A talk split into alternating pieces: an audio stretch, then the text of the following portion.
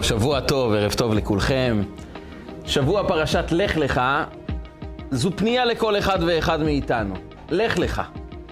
ידוע מה שאומרת הגמרא, מה שמובא בנביא עמוס, הקדוש ברוך הוא פנה לנביאים וביחד עם זה לעם ישראל ואמר להם, ונתתי לכם מהלכים בין העומדים. המלאכים הם נקראים עומדים. הם בריות רוחניות שהקדוש ברוך הוא עיצב אותם במודל מסוים, וכפי שהם נבראו, כך הם יישארו לעולמי עד. זה תפקידם, זה מטרתם. בני האדם נועדו להיות מהלכים, ונתתי לך מהלכים בין העומדים. האדם נדרש ללכת, להתקדם, לעולם לא להישאר באותו מקום. כל הזמן לצעוד קדימה, לפתח את עצמו, לשדרג את עצמו, לצמוח, להתעלות רוחנית. וזו הקריאה של פרשת השבוע, לא רק לאברהם אבינו, אלא לכל אחד ואחד מאיתנו. לך לך מארצך, ממולדתך ומבית אביך. עכשיו, הקדוש ברוך הוא, כשהוא פונה לאברהם אבינו, הוא מעניק לו גם חבילת הטבות שכולנו היינו רוצים. הוא אומר לו, לך לך מארצך, ממולדתך ומבית אביך, אבל אני אעשך לגוי גדול. אתה תהפוך להיות עם גדול. עכשיו אתה יודע, בחוץ לארץ אין לך משפחה, אין ילדים, אבל אני אדאג לך ואברכך ואגדלה שמך ויהיה ברכה. אתה תקבל המון כסף. אתה תקבל משפחה גדולה, אני אגדל את השם שלך, אתה תהיה אדם מפורסם. לא בגלל שאברהם אבינו חסר לו להיות מפורסם. לאברהם אבינו יש מטרת חיים. הוא משקיע פרויקט חיים בלהנחיל לכל האנושות את האמונה בבורא עולם. זה תפקידו. לכן הוא נזרק לכבשן האש בידי נמרוד, לכן הוא סבל ייסורים ממשפחתו, מאנשים קרובים אליו, אבל הוא לימד את העם, את העולם כולו, אמונה, והוא גייס לאט לאט המון המון תלמידים, אנשים שהתקרבו אליו, שלמדו ממנו, והקדוש ברוך הוא אומר לו, פרויקט החיים שלך יצליח, אני אהפוך אותך לאדם מפורסם. ונברחו בך כל משפחות האדמה. כולם יאמרו לעצמם, הלוואי והיינו כמו אברהם אבינו. אתה תהיה עשיר, אתה תצליח בפרויקט החיים שלך, אתה תהיה בעל משפחה גדולה, כולם יתברכו בך.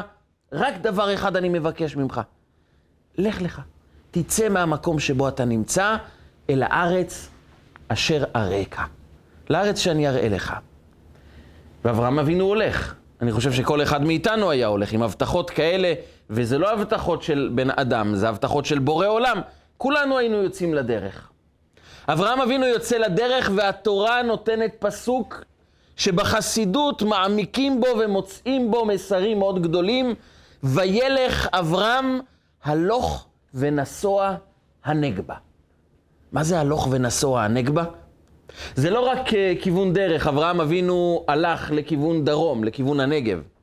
אומר המדרש, הנגב זה בית המקדש. נגב זו מילה שהיא נרדפת לבית המקדש. אברהם אבינו הולך לא רק לארץ, לטריטוריה אחרת, הוא הולך לכיוון רוחני נוסף. הוא עובר לכיוונה של ארץ ישראל, לבית המקדש, ועל זה אומרים המקובלים, לך לך לך אל עצמך. צריכים להבין שכאשר פרשת השבוע נקראת בשם לך לך, זה לא רק אמירה פיזית, אברהם אבינו צועד והולך. אברהם אבינו הולך כעת רוחנית, הוא הולך לפגוש את מי שהוא. האדם החשוב ביותר שאנחנו אמורים לפגוש במשך ימי חיינו, זה אנחנו. את מי שאנחנו באמת. כי לפעמים אנחנו חיים את החיים שהדודה רוצה, שההורים ביקשו, שהחברה דורשת, ואנחנו מתעלמים ממי אנחנו באמת. ואומר הקדוש ברוך הוא לאברהם, ודרך פרשת השבוע הוא פונה לכל אחד מאיתנו, לך לך מארצך וממולדתך, מבית אביך, אל הארץ אשר הרקע. אני רוצה להוליך אותך במסלול שיביא אותך לפגוש את מי שאתה. והלוך ונסוע הנגבה זו הליכת אברהם לפגוש את בית המקדש הפרטי שלו, את קודש הקודשים האישי שלו, את מי שהוא באמת. וכאן באה התורה ואומרת את הפסוק הבא: ויהי רעב בארץ. אברהם אבינו יוצא מחרן עם מלא הבטחות של בורא עולם. הלוך ונסוע, הנגבה הוא צומח רוחנית, הוא מתכונן להליכה ולצמיחה רוחנית וגם גשמית. וכשהוא מגיע כבר לארץ ישראל, לארץ המובטחת, למקום שבו אמורות להתממש כל הברכות וכל ההבטחות, מה הוא מוצא כאן? ויהי רעב בארץ. רעב. וכל האנשים שפוגשים את המאמין הגדול, אברהם אבינו, שואלים אותו, למה הגעת לפה? הוא אומר, כי אלוקים שלח אותי. אומר לו, יפה מאוד. האלוקים שלך מארגן רעב כשאתה מגיע. חשבנו שאם אתה מגיע, אמורה להגיע איתך ברכה, לא קללה. ואברהם אבינו חווה במקום ברכה קללה. ואז הקדוש ברוך הוא נותן לו עצה. אומר לו, אז תרד מצרימה, אם בארץ אין אוכל, תרד למצרים. כל אדם אחר היה שואל את ריבונו של עולם, אבל הבטחת לי ואברכך ואגדלה שמך ויהיה ברכה, איפה כל ההבטחות? אברהם אבינו לא שואל שאלה. לרדת מצרימה? יורד מצרימה. וכאן רק מתחיל, מתחילות הצרות. פוגשים אותו במכס, רואים את אשתו שרי, שרי, ואומרים היא מתאימה למלך. וחוטפים לו את אשתו ולוקחים אותה לבית המלוכה, ובאותה תקופה, בתקופות ההם, אין בית משפט, אין פיקוח משפטי על מה שאנשים עושים. מלך עושה מה שבא לו, מה שהוא רוצה. ואם מישהו מתנגד, הורגים אותו. עד שאברהם אבינו נאלץ לומר לאשתו, אמרי נא אחותי את, תגידי שאת אחותי כדי שלא יהרגו אותי. כי אם ידעו שאת אשתי, יהרגו אותי ויקחו אותך. אברהם אבינו עזב את משפחתו, את מולדתו, מוצא את עצמו בארץ מושחתת, ארץ מצרים לדורותיה הייתה ארץ מושחתת, היא נקראת ערוות הארץ. שום חוק, שום הגינות, רק חטאים, ערוות הארץ זו הגדרה של מקום ששם הדבר, מתרחשים כל הדברים הכי גרועים. למה? הבטחת. היה לנו כל כך הרבה ציפיות. והכל מתרסק, הכל מידרדר. למה? מעשה אבות, אומרים חכמינו, סימן לבנים. הרבה פעמים בחיים שלנו יש לנו המון המון תקוות, חלומות, משאלות. הבטיחו לנו, אמרו לנו, היינו בטוחים שיסייעו לנו. ומה קורה? התרסקויות לפעמים. לפעמים דברים מתרחשים בצורה כזאת שאנחנו שואלים את עצמנו, למה הכל הפוך? למה זה לא מסתדר? למה במקום ברכה יש קללה? למה כשאני עושה טוב, ואני מגיע לארץ ישראל, ושמחתי על הקדוש ברוך הוא, אני לא ביקשתי שום דבר. הלכתי איתך, ריבונו של עולם. מה יוצא? רעב בארץ. ואלוקים לא בא להסביר את עצמו, הוא לא אומר, תשמע, עוד מעט. הוא אומר, לא, אז תרד למצרים. אז למה ביקשת שאני אגיע לארץ ישראל? ובמצרים לוקחים לו את אשתו, והוא תלוש ממשפחה, ממולדת, ועכשיו גם מאשתו. הוא היה צריך להלוות כסף כדי לאכול. הוא היה אוכל בחינם ומבטיח להם, כשאני אחזור אני אשלם לכם. אין כסף לאכול. אין אישה, אין משפחה, אין כלום. פרויקט החיים שלו, שהוא השקיע את כל נשמתו בלהנחיל אמונה לבורא עולם, הוא נחשב כליצן היום. תגיד, אלוקים שלך שאתה מאמין בו, לא יכול לסדר אותך קצת יותר טוב? למה? למה הירידות האלה? איך כל הסיפור הזה נמצא בפרשה שקוראים לה לך לך, וכבר אמרנו לך לך, זה לא שם של פעולה פיזית. זו כותרת שאמורה להסביר שכל מה שמתרחש בפרשת השבוע זו צמיחה, התקדמות, לך לך, לך אל מהותך הפנימית. איך זה מסתדר עם מה שמסופר בפרשת השבוע? ודבר נוסף, נכנסנו לחודש מר חשוון, חודש חשוון.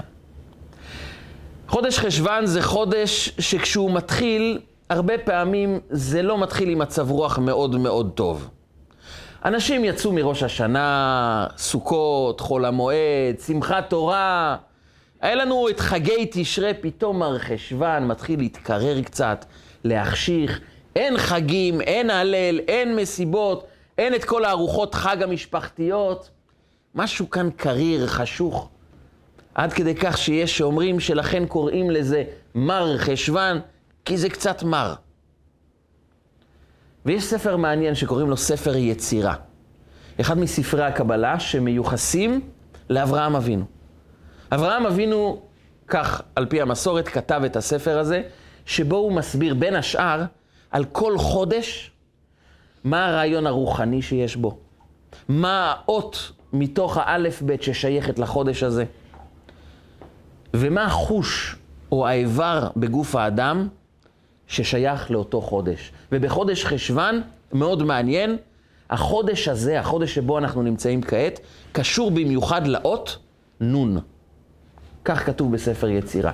והחוש שבאים לתקן בזמן הזה, בחודש חשוון, זה חוש הריח. מה קשור חשוון לריח דווקא ואל מה יש באות נון? אז האמת, כשמדברים על האות נון, בגמרא במסכת ברכות יש דיון שלם על האות הזו. דיון שלם ואמוציונלי. למה? אחד הפרקים הכי מפורסמים בספר התהילים זה פרק שנקרא אשרי יושבי ביתך. זה פרק תהילים שכולם מתחילים את תפילת מנחה עם הפרק הזה, אשרי יושבי ביתך, והוא מסודר, אם נשים לב, לפי האלף-בית. גדול השם ומהולל מאוד, גדולתו אין חקר, דור לדור ישבח מעשיך, הדר כבוד עודיך, זה הולך לפי האלף-בית. אבל אם נשים לב, יש את כל אותיות האלף-בית, חוץ מהאות נון. האות נון לא מופיע שם. שואלת הגמרא, למה האות נון לא מופיע באשרי יושבי ביתך? הרי כל אותיות האלף-בית נמצאות שם. מה רע באות נון? וכאן בא דוד המלך ואמר, לא כתבתי את האות נון, כי הפסוק הכי חמור, הכי כואב של עם ישראל בתנ"ך, מתחיל באות נון. אומר הנביא, נפלה, הנביא עמוס כותב, נפלה לא תוסיף עוד קום בתולת ישראל. נפלה לא תוסיף קום בתולת ישראל, זה לא רק שעם ישראל יפלו, אלא לעולם לא יקומו. והפסוק הזה הוא הפסוק החמור ביותר, כי כל פסוק שמדבר על עונש, על כאב, על נפילה, אפשר להבין, זמנים קשים, יבואו זמנים טובים. עם ישראל זה עם מאמין. אבל פסוק שאומר נפלה לא תוסיף קום בתולת ישראל, דוד המלך אמר פסוק כזה, אני לא יכול לחשוב עליו, ומכיוון שהוא מתחיל באות נון, אני לא שם את האות נון בפרק אשרי יושבי ביתך. אבל כדי בכל אופן לנחם את עם ישראל, במקום האות נון הוא שם את האות סמך, והוא כתב, סומך השם לכל הנופלים. שכל הנופלים, הקדוש ברוך הוא יסמוך אותם ויקים אותם. טוב, תודה רבה. זו תפילה יפה, סומך השם לכל הנופלים, אבל בפסוק לא כתוב שהוא סומך נופלים. בפסוק כתוב, נפלה, לא תוסיף קום בתולת ישראל. זה סופי. ודוד המלך לא כתב את האות נון באשרי יושבי ביתך בגלל שהפסוק הזה לא נחמד. הפסוק הזה אין בו הרבה תקוות. וכאן במפתיע באה הגמרא ומספרת לנו על חכמי ישראל, איך הם היו קוראים את הפסוק הזה. וכך אומרת הגמרא בברכות. במערבה מתר צילי, במערב, המערב הזה היה השם של ארץ ישראל, כיוון שהתלמוד הבבלי נכתב בעיראק, וממערב לעיראק שוכנת ארץ ישראל, אז לחכמי ישראל קראו המערביים, במערבה. בארץ ישראל היו קוראים את הפסוק בצורה שונה. מה כתוב בפסוק? נפלה לא תוסיף קום בתולת ישראל, הם היו קוראים את זה בצורה הבאה.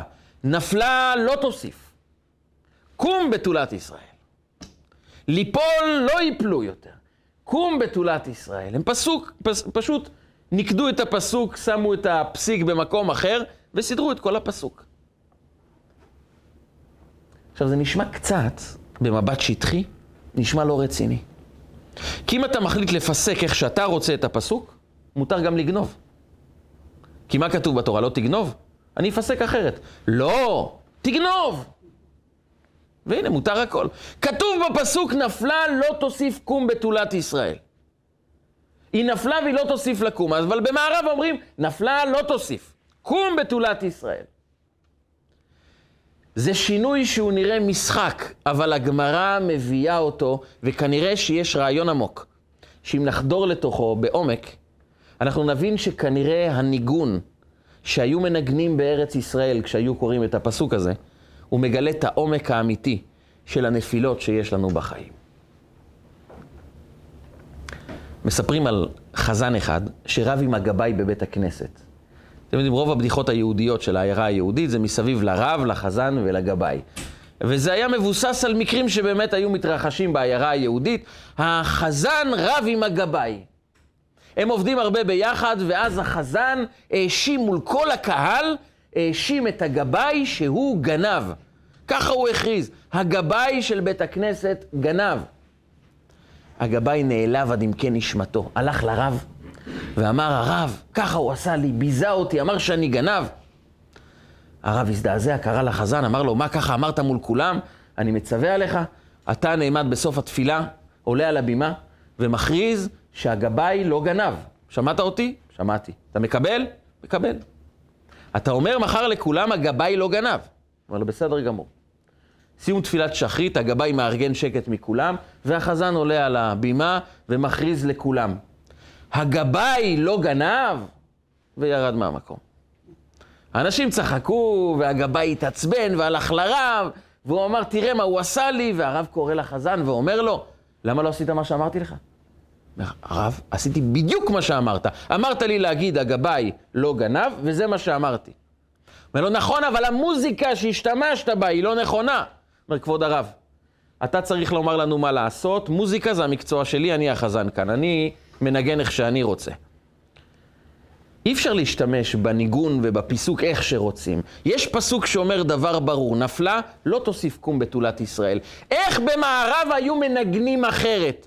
הרי זה לא תחום פרוץ, יש פסוק, אי אפשר לעשות מה שאנחנו רוצים, אבל כנראה שהניגון של ארץ ישראל הוא ניגון הרבה יותר עמוק, שחודר לתוך עומק הנפילה.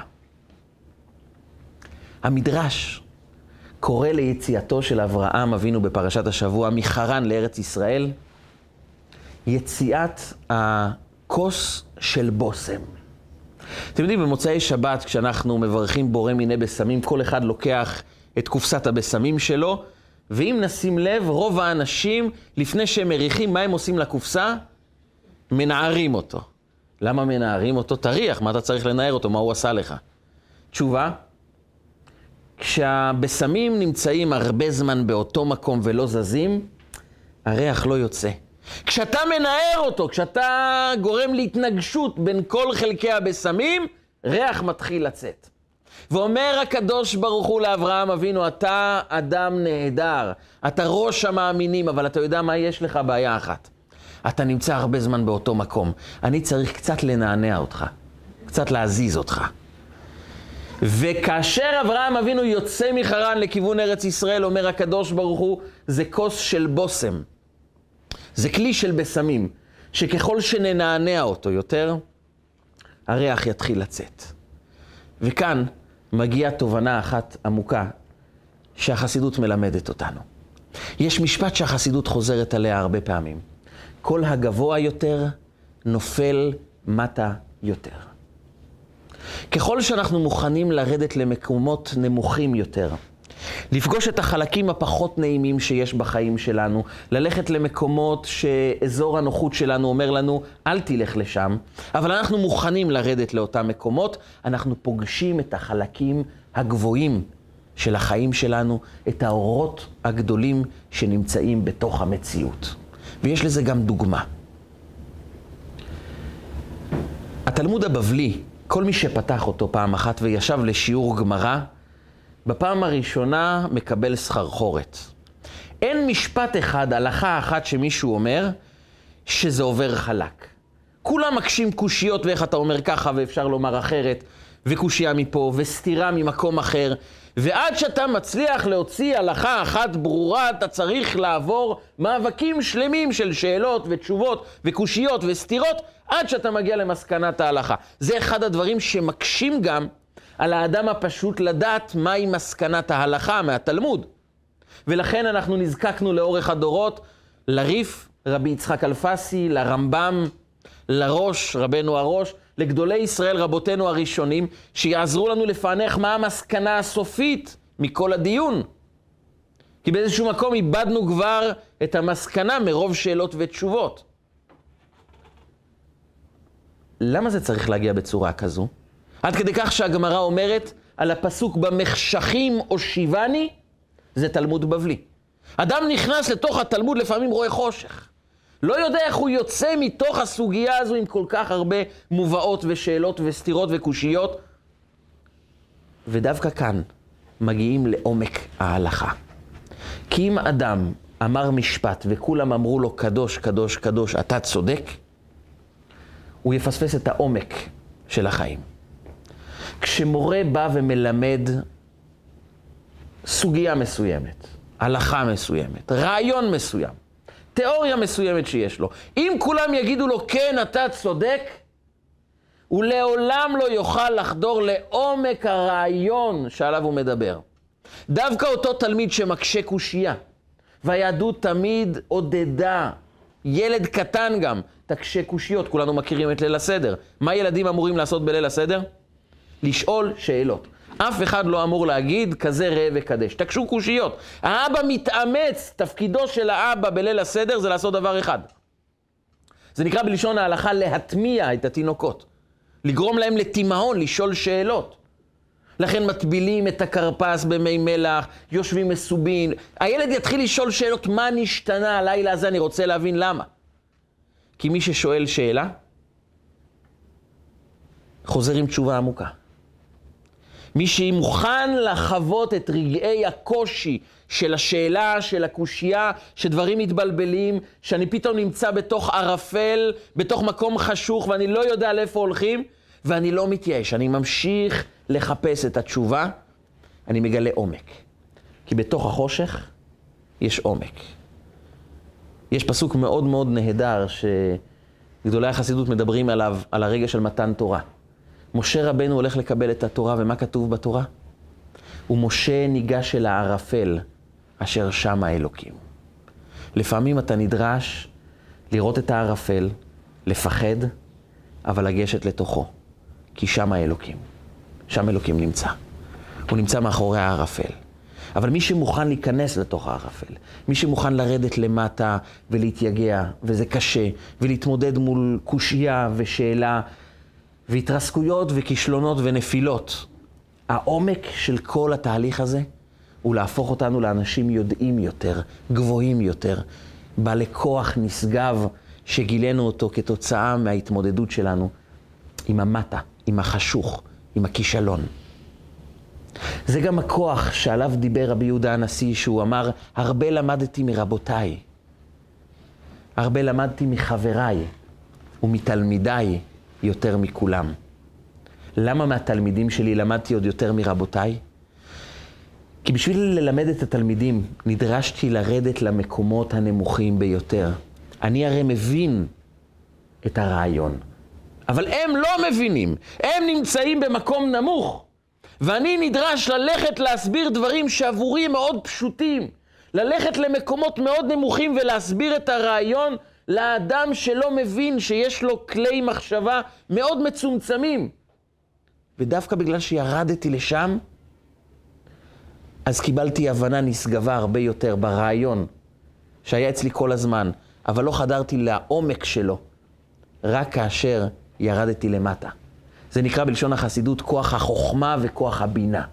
כוח החוכמה זה כוח של ההמצאה, של הרעיון. הגעתי לאיזה מסקנה מיוחדת. הגעתי לאיזה עומק בחיים שלי.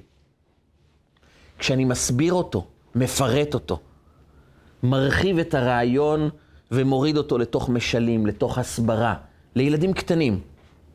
דווקא כאשר אני מסביר יותר ויותר ויותר, אני מצליח להבין טוב יותר את עומק הרעיון.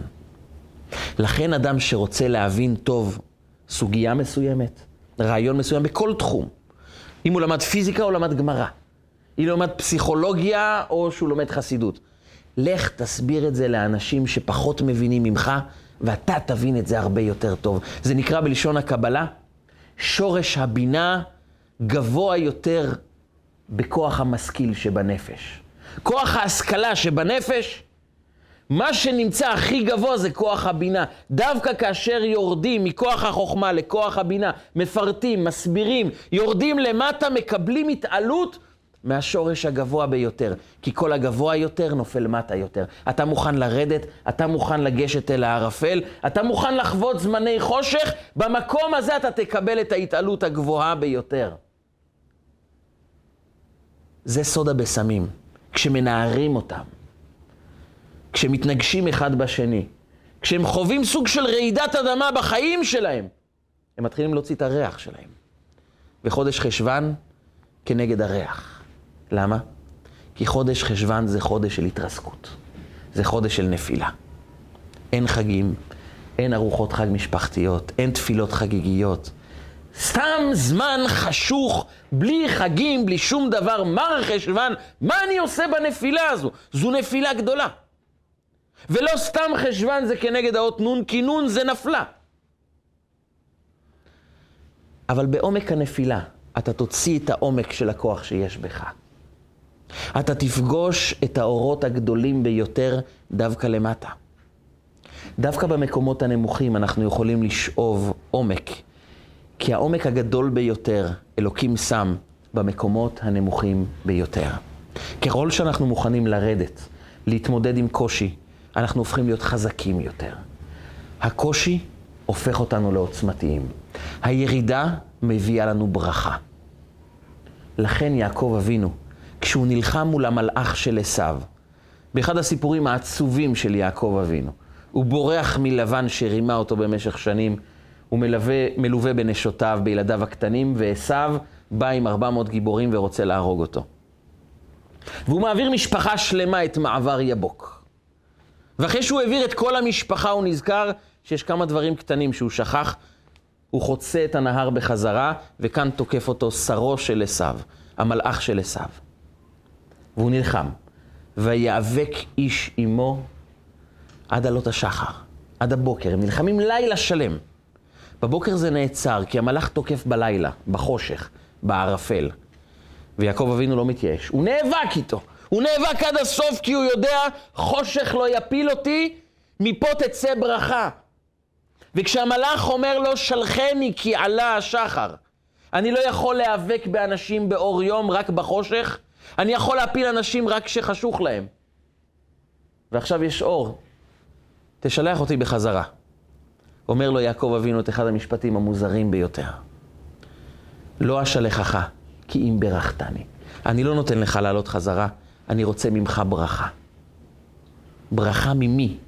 ממלאכו של עשיו, המלאך הרע הזה שרצה להרוג אותך, אתה מבקש ממנו ברכה? תזרוק אותו ותגיד לו, אני לא רוצה לראות אותך יותר בחיים שלי. את כל המאבק הזה של הלילה, את כל הצרות האלה, תשכח מהם, תשלח אותם בחזרה. אתה מבקש מהם ברכה? אומר יעקב אבינו למלאך, אני לא משלח אותך בחזרה, אתה יודע למה? כי אני מעולם לא מאמין בחושך ובנפילות סתם. כל נפילה היא עלייה גדולה. אתה לא סתם נאבקת בי. אתה באת להביא לי כוח יותר גדול בחיים. אני ממך הולך להוציא ברכה. אין סתם מאבקים בחיים. אין נפילות סתם. נפילה זו ירידה למטה, כי דווקא למטה שורה ברכה גבוהה יותר, כי כל הגבוה יותר נופל מטה יותר. ואני לא סתם ירדתי להיאבק איתך, כי אני יודע שבעומק, בסוף המאבק, אני אצא מפה עם ברכה גדולה יותר. אני לא משלח אותך, כי אם ברכתני. סוד עם ישראל, סוד היהדות, אין באמת נפילות. נפילה זה שלב בעלייה. ולכן בעין פנימית יותר, אני עולה דרך הירידה. ירידה צורך עלייה. אבל הירידה במהותה, בעומקה, הניגון הפנימי של הירידה, זו עלייה. והמלאך אומר לו, אם הבנת את זה, אתה מתחיל כעת את הלך לך של עם ישראל. והוא אומר לו כאן, באותם רגעים, לא ייקרא שמך עוד יעקב, כי עם ישראל. כי שרית עם אלוקים ועם אנשים, ותאכל. אתה לעולם לא תיפול. אם אתה הגעת להבנה הזו, אין סיכוי לשבור את העם היהודי. אין סיכוי לחסל את עם ישראל. כי מעולם הוא לא רואה בירידה ירידה, הוא תמיד רואה בזה עלייה. הוא תמיד מבין שבלמטה, במאבקים, בחושך, יש כאן ברכה. אני לא יודע עדיין מהי הברכה, אבל יש כאן ברכה ואני נאבק. כי אני יודע שבמקומות הנמוכים ביותר יוצאים עם אורות גבוהים ביותר. כשמסבירים לילד הקטן אתה מקבל גם עומק נוסף בתוך חייך. כשאתה נאבק מול קושיות, מול תמיהות, מול סתירות, וזה לא קל למורה להיכנס לכיתה וכל הילדים מקשים קושיות ושואלים על השיעור, והמורה קצת מאבד את האיזון ולא יודע בדיוק מה לענות, אבל אלו הרגעים הטובים, המכוננים, המגדילים ביותר בחיים שיש לנו. כי עכשיו אנחנו נתמודד עם הערפל, וכשניגשים לערפל, מוצאים את אלוקים, מוצאים את הבית המקדש הפרטי שלנו. ולכן לפרשת השבוע קוראים לך לך. וילך אברהם הלוך ונסוע הנגבה. הוא בהליכה לכיוון בית המקדש שלו. צריך עכשיו לרדת למצרים? חטפו את אשתו שרי? יש רעב בארץ? כל החיים נהרסו, אין פרויקט חיים, אין תלמידים יותר שבאים אליו, הכל מתמוטט, כולם צוחקים עליו, הוא מלווה כסף כדי לאכול. לקחו לו את אשתו, הוא רחוק מביתו, מהוריו, מארץ מולדתו, אין לו כלום. אבל הוא אומר לעצמו דבר אחד, כאן אני נמצא בעלייה. כי במקומות הנמוכים ביותר, אני אוציא את האורות הגדולים ביותר. אני אשאב את העלייה הגדולה ביותר. אני אגלה את הכוחות העמוקים ביותר שיש בי. כי במקום נמוך מוציאים אור גדול. במקום של קושייה, אתה מחדד את הרעיון הרבה יותר. במקום של ירידה, שם שוכן אור גדול, כי כל הגבוה ביותר יורד מטה ביותר. לכן אלוקים אמר למלאכים, שפנו אליו רגע לפני מתן תורה ואמרו לו, תנה הודך על השמיים. תגיד, ריבונו של עולם, מה השטות הזו לכאורה לתת תורה לעם ישראל למטה בעולם? זה רעיון שנועד לכישלון. הרי אתה יודע שעם ישראל יש להם יצר הרע, ויש להם כל מיני תכונות של גאווה, של מאבקים, של לשון הרע, של תככים, של מריבות. מה הם יעשו עם התורה שלך? הם יחללו את התורה, הם יחטאו. למה תנה אותך על השמיים? לא עדיף את המלאכים? האלה שעליהם אומר הנביא זכריה, ונתתי לך מהלכים בין העומדים האלה. המלאכים הם עומדים, כפי שהם ככה הם יישארו. הם לא ייפלו, הם לא יתרסקו, אין להם יצר הרע, הם לא יודעים מה זה נפילות. אם תיתן את התורה לנו, אומרים המלאכים, לא יהיה עבירות, לא יהיה כישלונות, לא יהיה אכזבות, אתה לא תצטער, אנחנו לא נצטער. חיים אידיאליים של עולם הבא. מה אתה מחפש לתת את התורה לעם ישראל? בשביל מה? זה רק יביא צרות.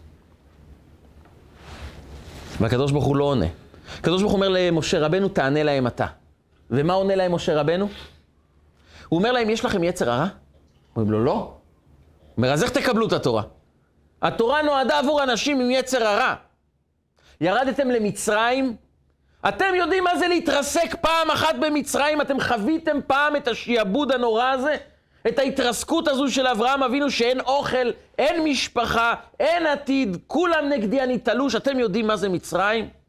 אומרים לו, לא, למעלה הכל טוב. אז איך תקבלו את התורה?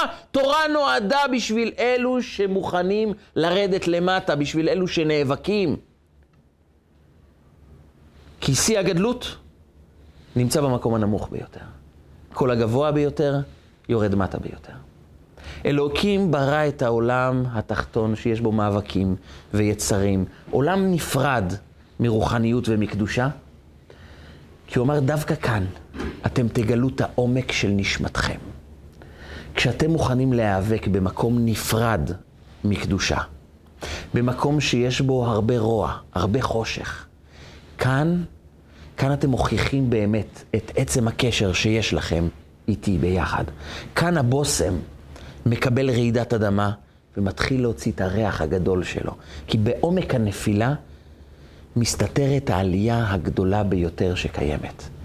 ולכן הקדוש ברוך הוא נתן את התורה דווקא למטה, לאלו שנאבקים, לאלו שנלחמים, כי אלו יקבלו את הקשר העמוק ביותר עם ריבונו של עולם. כי דווקא במקום של פירוד, דווקא במקום של נפילה, דווקא במקום של חושך, שם אנחנו מממשים את עצם הקשר שיש לנו עם בורא עולם.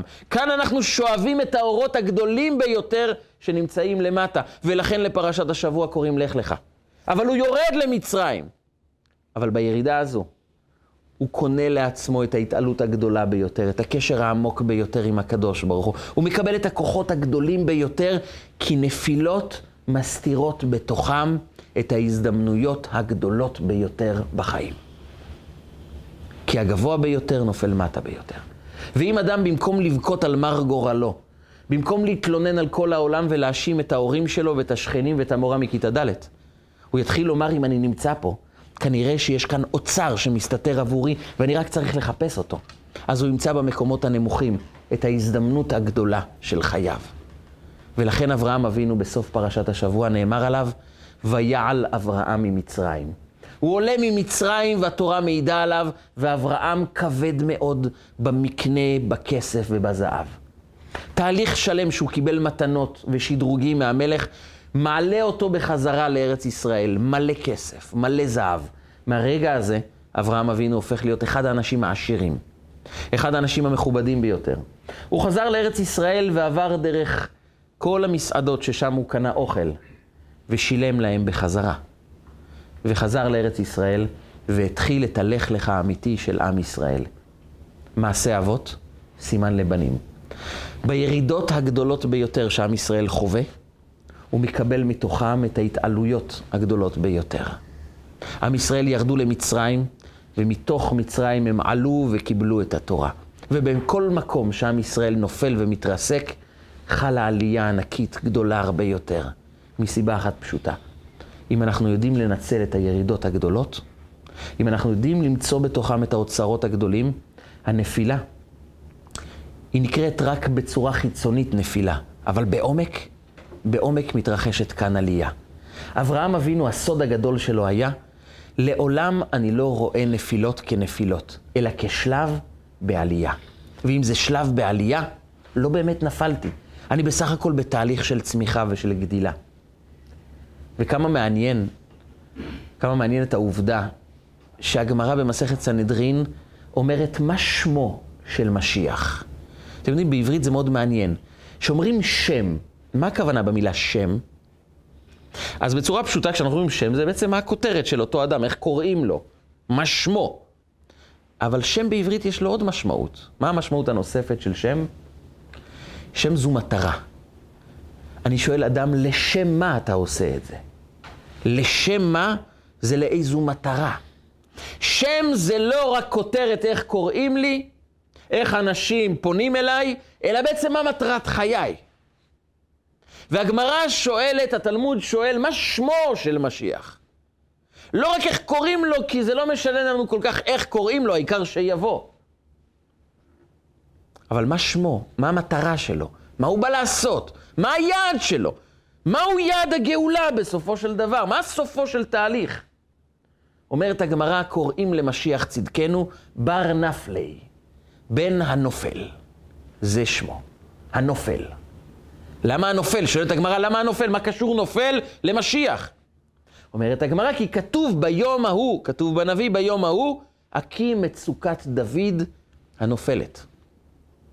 בית המקדש נקרא סוכת דוד הנופלת. ועומק הנפילה זה הצמיחה. וזה מטרתו של משיח.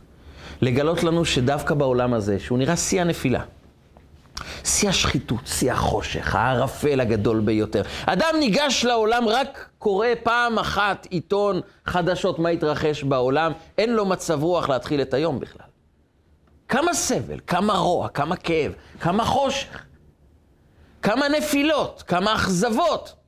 ואדם עלול להתייאש, אבל פרשת השבוע שהיא מספרת לנו על היהודי הראשון, אומרת לנו כל זה זה לך לך.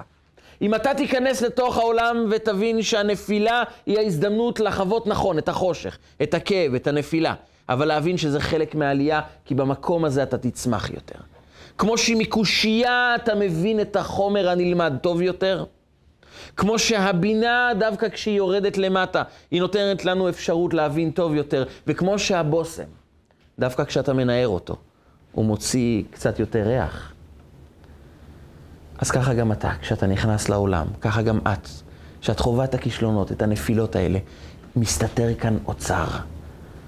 מוצאי שבת זה רגע של נפילה. לכן חכמינו אומרים לנו להריח בושם במוצאי שבת, כדי להרגיע את הנשמה. ואנחנו מנערים את הבושם כי אנחנו מבינים שבמוצאי שבת מנערים אותנו קצת, שולחים אותנו לימות השבוע. והיה טוב בשבת. אבל הניעור הזה, הוא כדי לגלות בתוכנו שהשבת זה לא רק אהבה טבעית בינינו לבין בורא עולם, זה לא רק קדושה שנמצאת אצלנו בחוויה של שבת, היא יכולה לבוא לנדוד גם בלך לך, גם בימות השבוע. אנחנו יורדים למטה ומגלים את עומק הקדושה שקיימת בתוכנו. ביום ראשון, שני, שלישי, עד השבת הבאה, אנחנו נוציא מתוך המקומות הנמוכים ביותר את ההתעלות הגבוהה ביותר. מספרים שהגיע יהודי פעם לרבי מלובביץ', ושפך את ליבו במשרד של הרבי מלובביץ', למה אני לא מפסיק ליפול? למה אני לא מפסיק להיכשל? למה כל הנפילות האלה בחיים? למה? והוא היה אדם צעיר, חסון, כוחו במותניו, אבל לא הולך לו שום דבר. הוא עמד צמוד לשולחנו של הרבי מלובביץ', מהצד השני ישב הרבי מלובביץ', ואז הרבי מסתכל עליו, אחרי שהוא התלונן כל כך הרבה על הנפילות, על האכזבות, על הכישלונות. והרבי שאל אותו שאלה מפתיעה, שהוא נשאר בהלם מהשאלה הזו. הרבי פנה אליו ואמר לו, תגיד, אתה יכול לקפוץ מעל השולחן הזה? הדבר האחרון שהוא ציפה מהרבי מלובביץ' במשרד שלו זה לעשות פעילות ספורטיבית. הוא חשב שהוא לא שומע טוב, והרבי אמר לו, כן, אני רוצה שתקפוץ מעל השולחן, אפשר? זה אפשרי, אם הרבי מבקש זה אפשרי. אז מה, אז תקפוץ. הרבי זז הצידה. הוא לא האמין שהוא הולך לעשות את זה, אבל ביקשו, אז הוא הלך לעשות את זה. כיוון שהוא היה צמוד לשולחן, הוא זז כמה צעדים אחורה ורצה לזנק. והרבי אמר לו, עצור. לא שמעת מה ביקשתי ממך? ביקשתי שתקפוץ לצד השני, למה הלכת אחורה? אומר לו, רבי, כי כדי לקפוץ קדימה אתה חייב לקחת תנופה, אז אתה הולך קצת אחורה לקבל תנופה. אומר לו, תחזור בחזרה למקום. אין באמת נסיגות אחורה. יש תנופה כדי לזנק קדימה. זה סוד הירידה. בעולם שלנו, כשאתה רוצה לזנק קדימה, אתה לוקח תנופה אחורה. אין חץ שיכול ללכת קדימה רחוק, שלא מתחו אותו קודם כל אחורה. אבל אתה רוצה קדימה, למה אתה מותח את החץ אחורה? זה סודו של העולם שבו אנחנו נמצאים. האחורה זה הקדימה הכי גדול. הנפילה זה הזינוק הכי גדול. את התנופה הגדולה של החיים מקבלים דווקא מתוך הירידה, ואם אתה יודע לנצל נכון את הירידה, אתה עולה למעלה, אתה מזנק. וזה הסוד של ליבת העם היהודי לאורך כל הדורות. גם בזמנים קשים ביותר, הנפילה זה היה הרגעים שבו אנחנו קובעים את החוזקים הגדולים ביותר שקיימים בנשמה שלנו. הרבי מלובביץ' הקודם חי באחת התקופות הקשות ביותר שהיו לעם היהודי. הוא חווה את ההתעללות הקומוניסטית ביהדות ברוסיה. הוא היה בכלא, הוא קיבל עינויים שהשאירו אותו לנכה לשארית חייו. הוא לא יכל לדבר בצורה סדורה, הוא חווה כאבים מאוד מאוד גדולים, והכאב הגדול ביותר זה שהשמידו את היהדות בצורה שיטתית. הייתה מחלקה שלמה בקג"ב שדאגה להשמיד את היהדות. החסידים שלימדו יהדות, שלימדו ילדים, נשלחו לסיביר, נעלמו ולא חזרו. עשרות, מאות ואלפי חסידים נהרגו, נרצחו, נעלמו בידי השלטון הקומוניסטי. וזה כאב לרבי שחסידיו נעלמים, והוא רוצה לשמור על הגחלת היהודית, וזה דורש את הקורבן הגדול ביותר, חיים. וכשהוא השתחרר מהמאסר בניסי ניסים, הוא התארח אצל אחד החסידים והגישו לו מרק לאכול. אבל הוא היה כל כך כאוב מהמצב של היהדות ברוסיה, מההיעלמות של החסידים, מהרציחות של החסידים, שהוא הזיז מעט את הכפית ושקע במחשבות. הוא הזיז את הכפית מעט במרק, והיה שם אדם לא חכם יותר מדי, שאמר, למה הוא מזיז את הכפית? כנראה הוא מחפש את האטריות. הוא לא מוצא את האטריות בתוך המרק. אז הוא אמר, רבי, כנס קצת יותר למטה עם הכפית, אתה תמצא שם את האטריות. הדברים הטובים נמצאים למטה, תרד למטה, שם הדברים הטובים. אנשים מיד השתיקו אותו ואמרו לו, תפסיק לדבר שטויות, זה לא... הדאגה האחרונה שלו זה האטריות במרק. אבל הרבי שמע את המשפט, וכפי דרכה של החסידות, כל משפט שאתה שומע, יש מסר לחיים. הוא חייך ואמר לו, עזרת לי. נכון, למטה נמצאים הדברים הטובים ביותר. זה לא נעים. המאבק בחושך הוא לא קל. אבל אם אנחנו מבינים שלמטה נמצאים הדברים הטובים ביותר, הגדולים ביותר, אנחנו לא ניגשים מתוך ייאוש, לא מתוך כאב, לא מתוך תלונה. אלא אנחנו ממוקדים הרבה יותר בדבר אחד. איך אני ממשיך את הלך לך האישי שלי בתוך המקום הזה? ואז אני פנוי יותר לזהות את ההזדמנויות. אז אני מצליח למצוא טוב יותר את המרגליות, את היהלומים שנמצאים דווקא בתוך החושך. ואני יכול לקחת אותם, ואז, לא רק באברהם אבינו, אלא גם בנו, מתקיים הפסוק, ויעל אברהם ממצרים. ואברהם כבד מאוד במקנה, בכסף ובזהב. אנחנו עולים מהמקומות האלה הרבה יותר חזקים, הרבה יותר עשירים, גם בחומר וגם ברוח, גם בגשמיות וגם ברוחניות. וזה סוד הגלות שבה אנחנו נמצאים, בכאבים, בחושך, במאבקים שבאים אלינו לחיים. אלו הם הזדמנויות להגיע למקום נמוך יותר, כדי לשאוב את ההתעלות ואת האור הגדול ביותר, שיעלה אותנו ממצרים למקום הרבה יותר טוב בחיים הפרטיים, ויעלה את העם שלנו ואת העולם כולו למקום של גאולה שלמה, לאור גדול, שיבוא אלינו עם משיח צדקנו במהרה בימינו, אמן ואמן. רגע של חוכמה, רגעים קצרים ומשנה חיים. הצטרפו אלינו, הרשמו לערוצי רגע של חוכמה ביוטיוב, בפייסבוק, באינסטגרם ובוואטסאפ.